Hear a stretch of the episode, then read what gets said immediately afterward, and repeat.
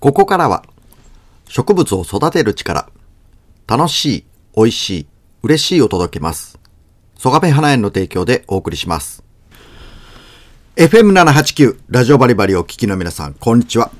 ポッドキャスト、スポティファイでお聞きの皆さん、こんにちは。ソルティスタイル、曽我部正樹です。さあ、えー、今月から、えっ、と、曽我部花園の提供ということで、えー、自分ところの提供で番組やってる、はい、曽我部です。えー、まあ、あの、一応宣伝もしとかないかんということでですね、えー、簡単に、えー、まあ、本当に今の、えー売り出しというか、まあ、花と野菜、まあね、ゴールデンウィーク中でもありますからね、えー、で、えっ、と、曽我部花園、まあ、インスタグラムとか、あと、Google マップとかで、えーこう、検索、インターネットでね、ひらがなで、そがべで、花の園と書きます。花園ですね。えーこれを、あの、検索してもらうとですね、場所とか、えっ、と、今、どんなんがあるかっていうのは内容、大体わかるようになっています。まあ、あの、また、よかったら、えっ、と、ハウスの方にいらっしゃって、えーまあ、花を見に来てもらうと嬉しいです。ということで、まあ、あの、曽我部花への提供です。ということで、えー今週もソルティースタイル、釣り、この番組は釣り話ですからね。はい。釣りの話をしていこうかなというふうにも思いますが、えーっと、まあ、日常話ということでね、えーっと、前半、そう。この間はね、その花を売ってるイベント、あの、玉川でイベントがありましてね。で、そのイベントの帰り、えっ、と、あ、そう、イベントを終わってですね、えー花とかを販売して、えーその帰り、ちょうどね、雨だったんでね、もうずぶ濡れになりながら、まあ、あの、家帰ったりとかしたわけなんですけれど、家に帰ってですね、ああ、疲れたと思って、まあ、今僕がそこの座ってる、今パソコンに向かって喋ってますけれども、えーこの椅子に座ってぐだーっとこう、まあ、30分ぐらいでしょうかね。えっ、と、ぐだーっとこう、まあ、椅子の上で寝たりとかするんですよ。するとですね、なんか首のあたりでコショコショするなというふうに思って、こう、なんか、なんか雲かな？アリかなと思って、こう、ピュッピュッとこう、首のあたりをね、こう、やってたら、ポトッとこう、落ちた、この白いね、ルーズリーフ置いてあるんですけれど、このルーズリーフの上にこう落ちたやつが雲かなと思って見たらですね、どうも雲じゃないと。雲ってこう、指で触ると大体簡単に潰れるじゃないですか。なかなか潰れんなと思って、よくよく見たらですね、マダニなんですよ。恐ろしい。マダニ。いやー、それがね、マダニをね、鉛筆でこう、ブツブツついたら死ぬかなと思ったら、これがなかなかあれ、潰れないんですね。びっくりしましたな、本当に。まあ、なんとかやっつけて捨てましたけれど、いやー、怖かった。噛まれたんじゃないんかなと思ったんですけれど、どうも、あの、噛まれる前の段階だったみたいですね。ということで、ちょっとマダニに、マダニについて調べてみましたけれども、最近よく言われるのがですね、感染症の SF、SFTS というやつですね。なんかこれは重症熱性血小板減少症候群ということで、これなんか新しい病気なんでしょうかね。感染症なんでしょうか。2011年以降から、まあ結構日本とか中国、台湾、ベトナムとかで確認をされている、まあ感染症だそうですね。まあ症状としては、あの、6日から2週間の潜伏期間があってですね。で、38度以上の熱と嘔吐、下痢、食欲低下なんかを起こすということで、これもね、あの、本当にね、えっ、と、運悪くというか、えー致死率とかも6%から30%ってめちゃめちゃ高いですよね、これ。ですから、本当あの、ちょっとドキッとしたんですけれどもね。まあ、これはね、あの、も、もし噛まれたら必ず皮膚科に行って取ってもらうという、やっぱお医者さんの、あの、処方というかね、あの、対応、対処した方がいいということでね。まあ、予防としてはですね、やっぱり袖、長袖、長ズボンで、まあね、山の中行ったりとかするときはそうせないかということでね、結構本当にね、なんか噛まれなくてよかったなとか思って、けどどこでね、あの、マダニがついたか全然わからんかったんですよね。別にあの、藪の中入ったわけでもないのになと思って。そこのところがね、ちょっとびっくりしましたけれど、まあそんなマダニの住む山へ行って釣りをしてきましたので、後半は釣り話していこうと思います。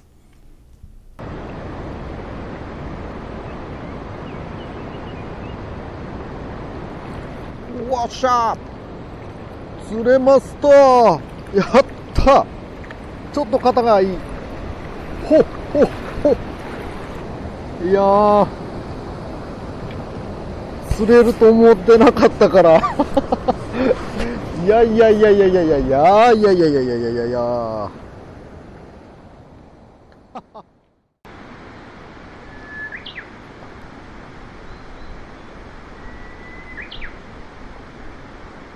曽我部正樹のソルティースタイル。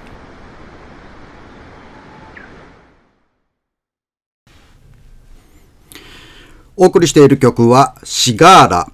メイ・ミラーケイティ・ベイサーでフューチャリングステフロンドン。Feels, feels this good ということで、えー、えー、気持ちやなと。いうことですよ。本当にね、えー、まあ、3週連続鴨が、えっ、ー、と、今週も最上市鴨川の上流、えっ、ー、と、また西の川水系の、水、西の川水系っていう言い方はしないのかな？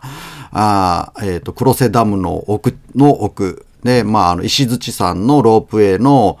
えー、乗り場から、こう、あの辺ぐるっと三碧峡とか、えー、この間も行ってました、あの、板取地蔵のところとか、まあ、あの辺りぐるぐるっとまた釣りに行ってきたわけなんですが、今週はですね、まあ、その、前日に結構雨が降ったっていう影響で、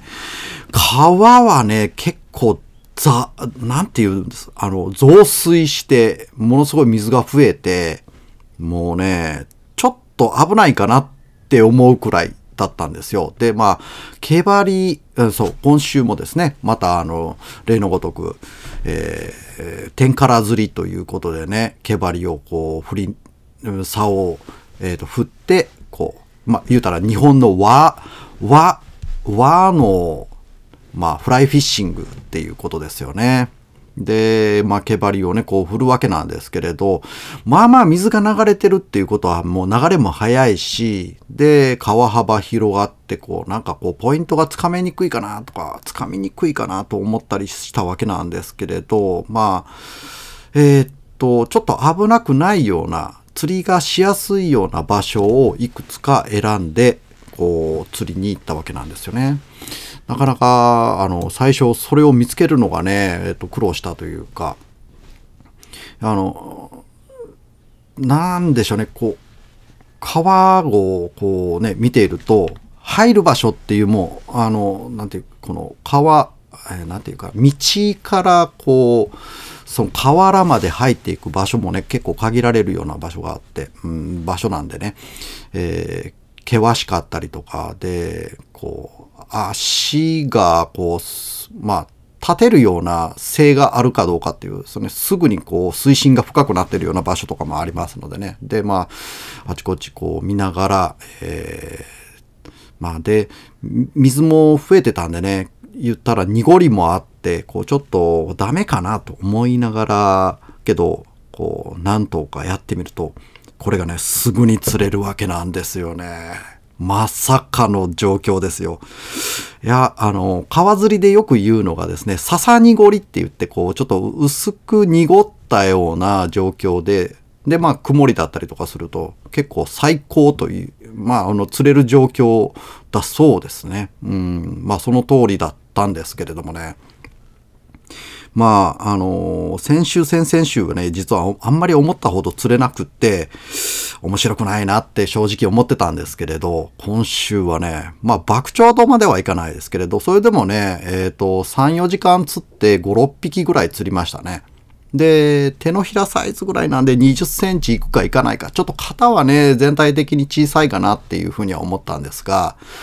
まあ、それでもね、えっ、と、毛張り、いろいろ、前日にね、こう、夜、こう自分で毛張りの、こう、あの毛、自分で巻いて毛張りを作ったりしてたんですよね。で、えー茶色い毛張り、白っぽい毛張り、黒っぽい毛張りと、いろいろ作ってみたわけなんですけれど、結果、まあ、あの、なんかよくわからないですけれど、白っぽい毛張りの方がよく釣れたような感じがします。まあ、それでもですね、いろんな場所で、こう、釣って、あ、ここでもおるんかなと思ってやってみたら、意外と釣れるというね。ああ、じゃあ、こう、ちょっと、次からは別のポイントもちょっと探ってみないかなとか思いながら、えーいろいろね、発見ができたりとか、あと、そうですね、毛張りも、あの、なんて言うんです？えっ、と、ハックルって言って、こう、羽の先をね、使って、こう、まあ、虫の、な、ちょうどあれ、襟巻きトカゲって言ったらわかるかな？わかるかな？40代ぐらいのおっさんだったら襟巻きトカゲってわかりますけどね。あの襟巻きトカゲの首の周りにある、こう、ね、えっ、と、ふさふさみたいな、あーエラみたいなやつ。あれを、こう、毛張りもこういうふうに毛でこうぐるぐるっとまとってやると、それっぽく見えるんですけれどもね。まあ、あの、それをなしにしても釣れるんじゃないかとか、いろいろ思ったわけなんですけれどもね。まあ、いろいろ、ああ、毛張りの開発楽しみですね。ということで、時間となりました。また来週をお楽しみに。ソルティースタイルお相手は、曽我部正樹でした。それではまた。この番組は、曽我部花への提供でお送りしました。